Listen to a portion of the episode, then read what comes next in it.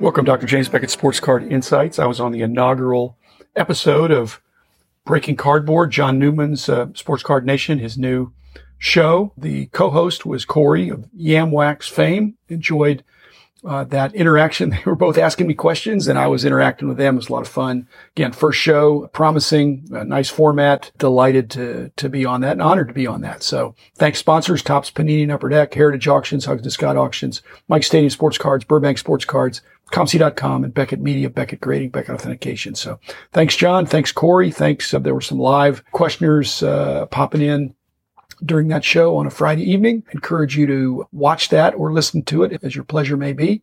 I enjoyed it and look forward to doing it again at some point in the future. So here it is. Here's just some ex- excerpts. It was an hour show and this is just less than 15 minutes, but thanks everybody and see you tomorrow.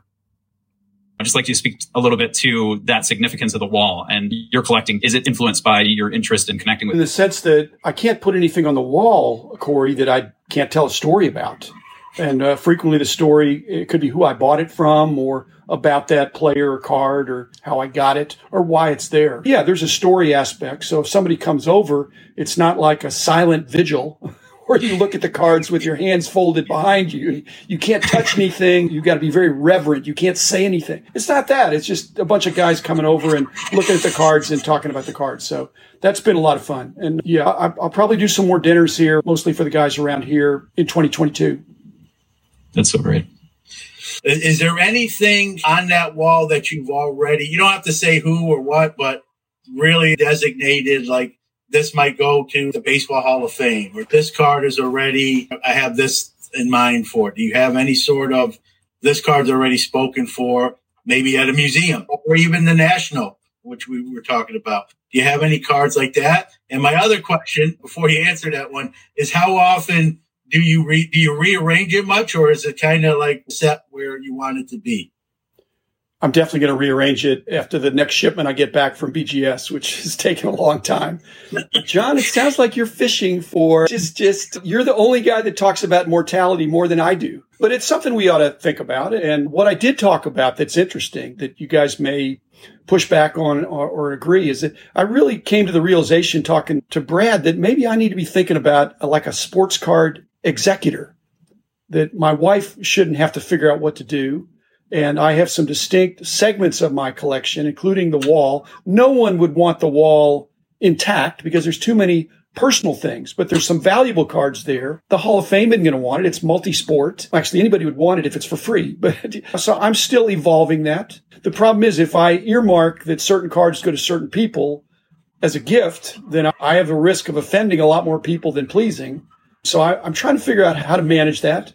I'm not the only one that has a diverse collection that has some level of value that would like to see it get into hands of people that would appreciate it.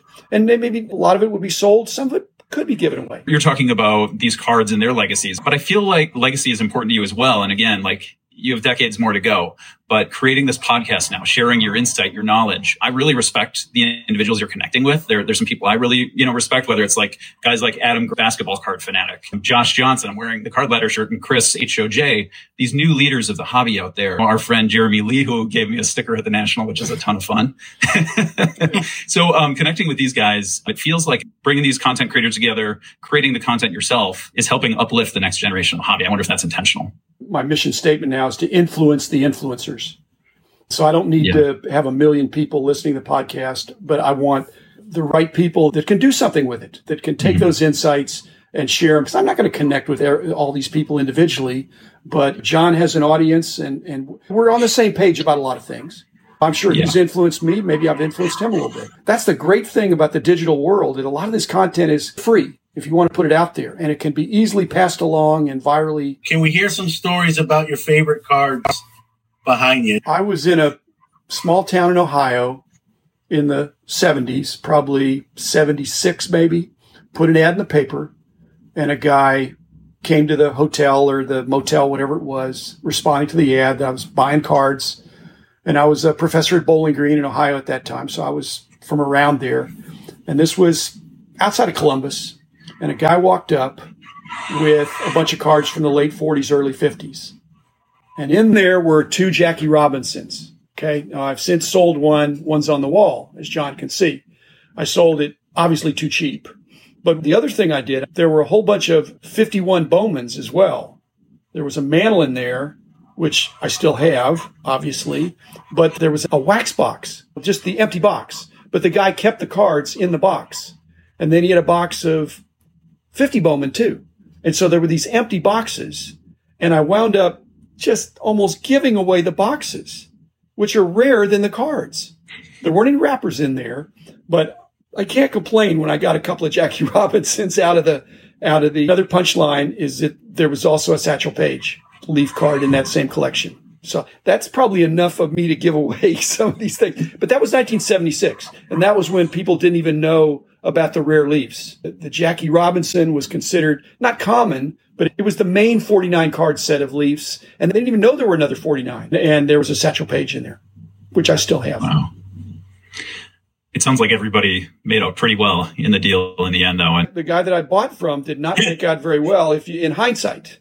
Oh, I'm sure I paid. I'm sure I paid him hundreds of dollars, and that may have been not an insignificant fraction. It was less than what the cards are worth, obviously, but they they weren't worth that much then. You can't know that. What is that? Forty five years later, they're gonna mm-hmm. they're gonna be worth a hundred times what they were then. Dr. Beckett, it's been decreed that your uh, closing music of your podcast is the best music of any podcast in the hobby. Christina Thorson herself, the authority on these things, has deemed it true. But the one thing I don't know is like you have the person singing Minding My House of Cards. But at the end, there's like a, a whispery voice that says something about we're doing tiny people breaks or something. I don't know quite what they say. What, what is he saying at the end? You guys have got out the microscope here and the, and the audiometers or something. All credit goes to my awesome wife. She's the one that picked out the music. She said, this sounds interesting. And she believes, and I agree, that the last line of the song is, the man in the house of cards is doing all right. Yeah. It's a l- little bit understated because I'm doing better than all right, but it's a nice note to leave it on. It, it had a, a little bit of a positive tone without being boisterous. And I was floundering because I thought, what am I going to? You have anything to pick from? And she said, here's one. And I said, kudos Bingo. to your wife. It seems perfect. And thank you for clearing yeah. it up. Hey, I got another story for you then uh, from what you said, because you apparently are a music guy. We had a trivia contest in the company and Rich will remember this. And it, it was the whole company. Anybody could participate. It gets down into the final rounds and I'm still there and Rich is still there. One of the categories was music. We did the 50s music. Rich and I are both nailing it. We did the 60s music. Rich and I are both nailing it. We did the 70s music. Rich and I are both nailing it. We did the 80s music. I missed the 80s. I was working in the 80s and Rich was listening to music. He crushed me. And I should have known I couldn't beat him anyway. But I used to listen to music and then I started doing price guides and I just didn't have yeah. time. When was it that you started going full time in cards? Was it as a dealer or was it once you started at Beckett? Actually, after that, I, I was a professor. It was always the side gig to do the books. And then I was a professor. I was a professor. Then I was a consultant. When I was a consultant, it was still a side gig. And then even after I started the company, I was still a consultant. So I was working, burning my candle at both ends. I was traveling around the country doing this expert witness stuff. And so that's why the wow. first two years of the company, we didn't make any money. I, I didn't take any money out of it. There was no money to take out.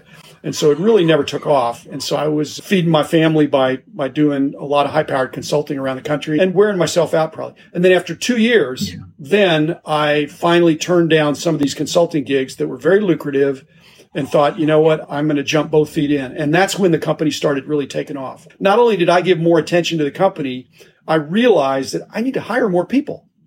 And so that really helped because I, I think once, once I was full time there, I thought I'm full time. It's still not getting done. I thought that would make a difference, but it just pointed out I was close enough to see, Hey, we need somebody to do this. We need somebody to do this. And we started on a, a course of hiring lots of people over the next 10 years. When you first started full time, then did you have this vision of it becoming this media grading conglomerate and hiring hundreds of people? Did you have that vision at that time? No, I, I, didn't want to hire hundreds of people. I, I didn't want to hire anybody. I just wanted to do what I wanted to do. But the problem is, it just, you couldn't not do that. It, it would have been irresponsible. It, it, it, was a great idea. And I had a lot of the skills required, but I didn't have all the skills. I had the skills to do a price guide, but there's so much more to a company. I, I was just blessed with having the right people there at the right time that's why I have so much sympathy for Tim Getch and, and maybe Nat Turner, any of these people that are leading uh, companies. I, I think I was slow to hire. because I, I didn't want to be bringing people on. And if, if the thing turned down, then you'd have to ask them to leave. I hated that. So I was slow. And so our people really worked hard. And when I could see everybody's working hard, the work's still not getting done, or we were really struggling, we'd hire some more people. And it just, we hired a person a month for five years. Wow. So you're hiring a need, finding just great people, and that's what's propelling you forward. To me, I'm feeling like that's cautionary on looking at all of these new companies in the industry right now and thinking about all, a lot of things have to fall in place for them to be successful and maybe to give it a couple years before you fully buy into possibly a new grader. You can take your chances, but we don't know well, how these they, companies are going to pan out. They've done the calculus, Corey. They can't do that. Tim Getch is getting all this criticism because he has so many orders. Nat Turner said, we're not going to accept any new cards because we have millions of cards in the backlog. I've seen BGS's backlog. It's mind boggling. So they can't really put the world on hold. And so they have to aggressively hire but I'm at the national. I'm going back into the grading room with the BGS people. I, I didn't know they were brand new. I'm sure they were trained. They'd probably been there for a year, but uh, they were not there when I was there. I, I didn't really know them. The, the, other thing I want to clarify is when we had our fast growth years, I'd like to say we went out and found a lot of great people, but in many cases, those great people found us. We didn't turn them into great people. I think we provided a, a good environment but through just the network of our, of our quality people, they found other quality people and they found us. And I wouldn't run an ads in the paper to say, Hey, in the Dallas Morning News, do you know anything about baseball cards? These were people from around the country that said, Hey, I want to join your team. And we're saying, wow, yes. When can you start? Rich was like that. You know, Rich is exceptional, but he had to move down great. from New Jersey, which was traumatic, but he, he survived. what has surprised you the most about the hobby over the past three years? Also, what do you think about the emergence of non-sports cards over the past few years. Let me relate them together, the, the, the two parts of this question, because what's really happened in the last few years, maybe last two years more than the last three, is that there's been this movement of comparative pricing. When something gets really seemingly outrageously high priced, people say, that's getting a little pricey. I wonder what else. Instead of paying that for this, maybe I'll go over here. And so that's what's added another dynamic element that people are always looking for what's going to be the next thing that's going to move. And so that's good. Consequently, non-sport has come on the horizon. People realize the quality of the non-sport, the Q factor, the fame and notoriety of the subjects of either these movies or music or TV or different uh, celebrities. The followings are just as strong and just as passionate. And so I think that's terrific. It's made the hobby more fluid that you're not just a baseball card collector trying to walk around with your want list for 56. You're, you're opportunistically going to what you think is a good deal. And I love that. I think that's great. And yeah, non-sport's here to stay. If enough people go after something, the non-sport was produced in much smaller quantities than baseball. It, it makes it look like a good deal. I was curious about this, this card because the lore on it is that they gave away something like 500 of these to individuals at the National. It's the Stadium of Stars card. Do you recall getting those and handing them out at all? Not true. Not true. okay. No, you want to know the real story? Yeah, I do. They made 500. Okay. And they gave them to, I'm sure they had some that they passed out of everybody because Rich Klein got 500 and Grant Sandground got 500 and Frank Barney got 500. Each person got a, a, like a vending box of 500. And we did a lot of trading that week. And then I had some requests for them and things like that but I still have a bunch. So they weren't passed out. Somebody had an uncut sheet. So there's a hundred people that they did. And They did 500 sheets, chopped them up. And maybe there's some overrun. So I still have some. And I've autographed a bunch of them for people. And that's what makes it fun. So sometimes when I see people complaining about those issues, I think it'd be great if we took the perspective that like, if everything was perfect, this wouldn't really be in it. The, the, the dynamic element of the hobby of people moving to what they perceive as being a good deal